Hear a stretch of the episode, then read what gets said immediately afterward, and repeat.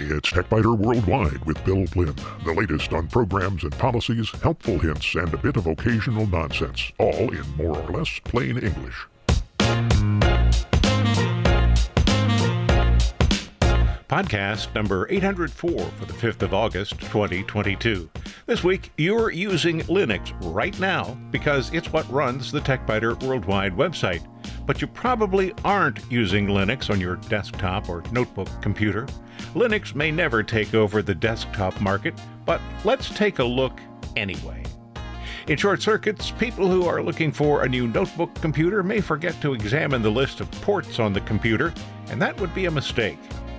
Adobe Max is back as an in person event for 2022, but there are still options to attend some of the events online and for free.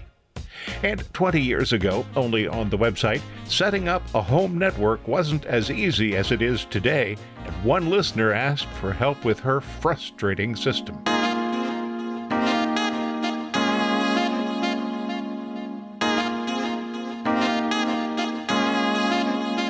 Last week I mentioned COBOL and how many people use COBOL frequently, even if they're not aware of it.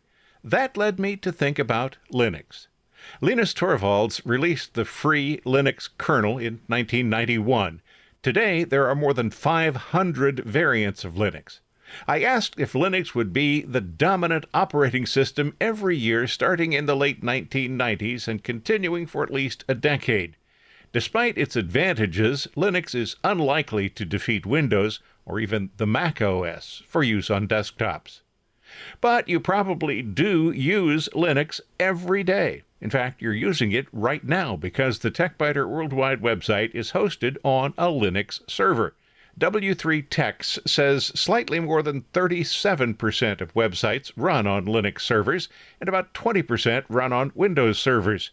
That immediately raises a question because 37% and 20% add up to just 57%. What operating systems are in use in the other 43% of websites? Well, the remaining websites are almost certainly using Linux or Windows because there are no other options. It's just that the W3 Techs site is unable to ascertain which are being used on a lot of sites. The statistics are also limited to the top 1 million websites. Windows is a bit more common in the top 1,000 sites, but Linux leads in the other categories. I no longer ask if this will be the year of Linux because I know it won't be. Net Market Share says Windows is the operating system that powers about 88% of desktop computers. The Mac OS is second with a little less than 10%. Linux has nearly 2.5%. That's third place. Chrome OS and the Berkeley software distribution Unix combined have less than 1%. And by the way, those figures are as of 2020. Those are the final figures before net market share ended its service. But they probably haven't changed much. In fact, you are surrounded by Linux. Even Apple's website runs on Linux, and you can confirm that if you take a look at Netcraft's records for the site. There's a link to it on the TechByter Worldwide website. The New York Stock Exchange uses Linux, so do the Federal Aviation Administration, the Library of Congress, the U.S. House and Senate, and the Pentagon. If you have an Internet of Things device, you're probably using Linux. Many infotainment systems in automobiles run Linux. Ford, Honda, Hyundai, Mazda, Mercedes Benz, Suzuki, Toyota, and Volkswagen are among the auto manufacturers that use automotive grade Linux. And if you wonder what automotive grade Linux is, yep, there's a link on the TechByter Worldwide website. Most smartwatches and smart televisions are powered by Linux. The operating system that runs Roku streaming devices is a specialized version of Linux. Chromecast runs on Linux. LG televisions use WebOS and Panasonic televisions use Firefox OS. Both of those are based on the Linux kernel. Samsung, Philips, and others use Linux based operating systems too. Amazon's Kindle Paperwhite and Fire TV both run on Linux, so does Alexa. Android phones run Linux, so about three quarters of smartphone users are carrying a Linux device in their pockets. NASA's International Space Station uses Linux. That's just a fraction of the places where the Linux kernel is used. But you'll find Linux on only a tiny fraction of desktop computers, as I mentioned earlier, about 2.5%. One of the reasons why Linux usage is so limited is the huge number of versions or distros. Linux is the operating system's kernel. The user interface sits on top of the kernel and provides, among other things, the user interface. With more than 500 distros, how can anyone choose? But if you're thinking about trying Linux, keep these names in mind Ubuntu, Mint, Fedora, and Debian. Want an even shorter list? Okay, Ubuntu and Mint. Ubuntu offers desktop, server, and Internet of Things versions. It includes LibreOffice, Firefox, and Thunderbird along with the distro, and there are some games included too. Ubuntu is one of the more customizable distros available. Linux Mint includes LibreOffice instead of OpenOffice, Firefox, and other common applications. It is generally seen as having a user interface that Windows users can quickly and easily adapt to. The App Store will be familiar to Windows and Mac OS users. There's also a built in software manager that can be used to search for applications and install them. Microsoft Office cannot be installed on a Linux computer directly, but it can be installed using Wine. The alternative, though, is just to use Microsoft 365's web interface. Outlook, Word, Excel, PowerPoint, OneNote, Calendar, and Skype are all available, and files are saved to a OneDrive account by default so they're accessible from other computers, phones, and tablets. One common problem for Linux users is the lack of drivers for some devices. When I installed Linux on an older Windows computer that had a defective Wi Fi system, I bought a USB Wi Fi adapter from a Linux aware company, but it didn't work when I plugged it in. The vendor and I both spent far too much time making it work.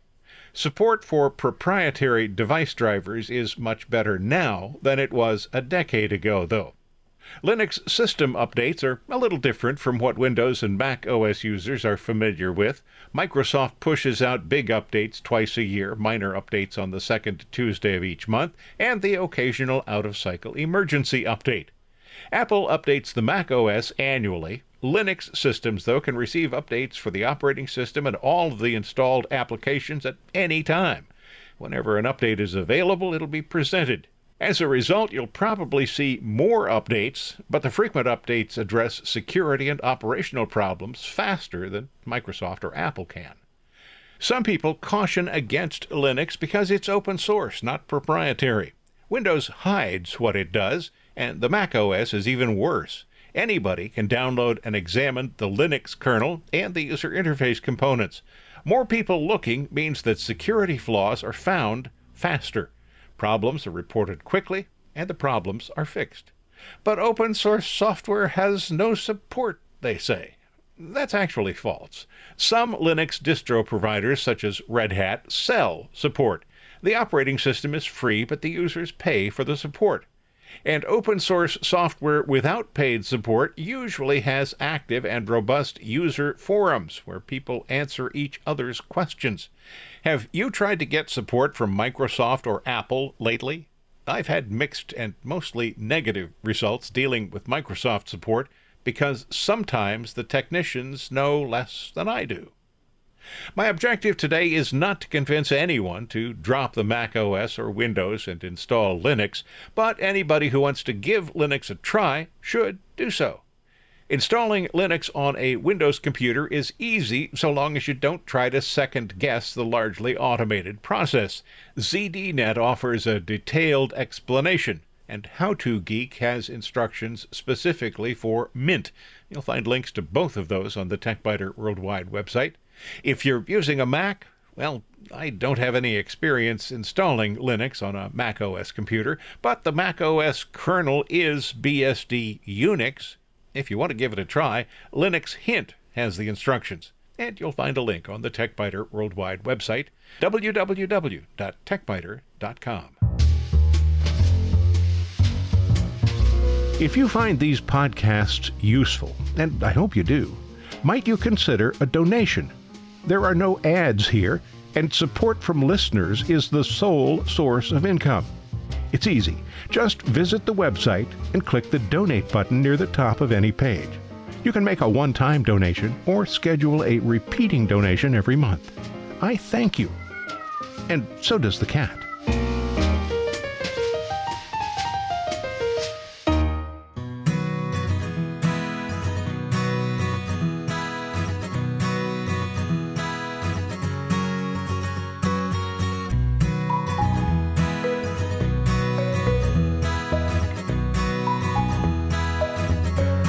Short circuits, anybody who's thinking about buying a new computer has doubtless thought about the processor, the memory, and the screen, maybe the keyboard, maybe the video output options, but there is one more important consideration ports. Making sure the computer you select has the external connections you need is essential. You'll find them on the sides and the back of notebook computers. Some manufacturers place some on the front, too. Space is limited on notebook computers, so you won't find the selection or the quantity that could be added to a desktop computer. Most notebook computers will have a 3.5mm audio jack, but few have jacks for audio input. If direct audio input or output are essential, confirm that these jacks are present. Audio inputs and outputs can also be connected via USB, which is the system I use, even though there is an output jack present on my notebook computer, or they can be attached via Bluetooth. Nearly all notebook computers have either a DisplayPort, a mini DisplayPort, or an HDMI video output. Usually there's just one, although manufacturers of Windows computers really should follow Apple's lead and provide two mini DisplayPort ports. The video port makes it possible to connect a large monitor or two, and you can use that instead of or in addition to the built in monitor. Even though notebook computers usually have Wi Fi adapters, many still have Ethernet ports. I consider an Ethernet port to be essential. You may not. Adding Ethernet later is possible and easy with a Thunderbolt or USB to Ethernet adapter. SD or micro SD card readers are common. These accept memory cards from digital cameras and other devices that have removable cards. My previous notebook computer didn't have a memory card slot. The new one does. It is handy, but because USB card readers are so inexpensive, the absence of a built in card reader wouldn't be a deal breaker. There's probably not a notebook computer that has no USB slots, and many computers have several. At least one should support USB 3. USB is the most common interface for external disk drives, printers, and optical disc players and burners. USB C and Thunderbolt ports are showing up a lot more frequently. I consider these to be essential because they can be used to connect a dock that includes connections for a variety of external devices. The computer may have other ports, including an old style DVI or VGA video connector, micro USB sockets, and the nearly ubiquitous Kensington lock slot. Unless you're using old video hardware, there's little reason to seek out a computer with those DVI or VGA connections. Micro USB devices aren't particularly common either, and there are inexpensive adapters to convert a standard USB port to handle a micro USB device if you have one. And the Kensington lock slot, well, it's sufficient if all you need to do is keep an honest person or an inept thief from stealing your hardware. Otherwise, not of much use.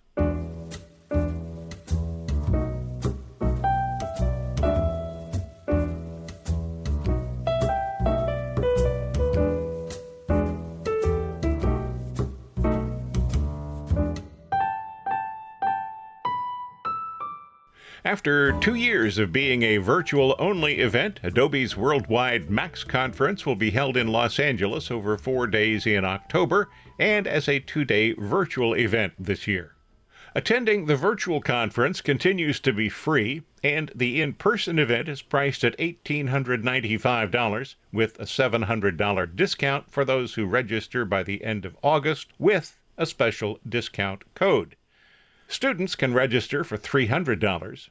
COVID is currently not a pandemic, but it is endemic, and Adobe says that attendees joining the in person event in Los Angeles will need to be fully vaccinated and may be required to provide proof of vaccination. Much can change between now and mid October, but face masks are not currently required in Los Angeles. Adobe will make face masks available for those who want them, and attendance is being limited to provide for social distancing. The in person conference includes pre conference events on the 16th and 17th of October. The pre conference events do cost extra. The conference itself starts on the 18th of October and ends on the 20th. The virtual conference is a two day event starting on the 18th. Users who register for the virtual event can create a free Adobe account or log in with a Facebook, Google, or Apple ID. And you'll find a link to the registration page on the TechByter Worldwide website. More than 200 sessions are being presented, and Adobe will probably make the recorded sessions available for later on demand viewing. The schedule planner has been improved a lot this year with powerful filtering that makes it possible to limit the sessions users see to just the ones that are of most interest to them. This makes preparing a schedule much more straightforward. Anyone who uses Adobe products or just wants to know more about the company's offerings should consider attending the conference either in person or for free online. Adobe Max won't have any sessions on setting up a home network, but home networks were challenging in 2002. That's the topic you'll find in the 20 years ago section on the TechByter Worldwide website this week.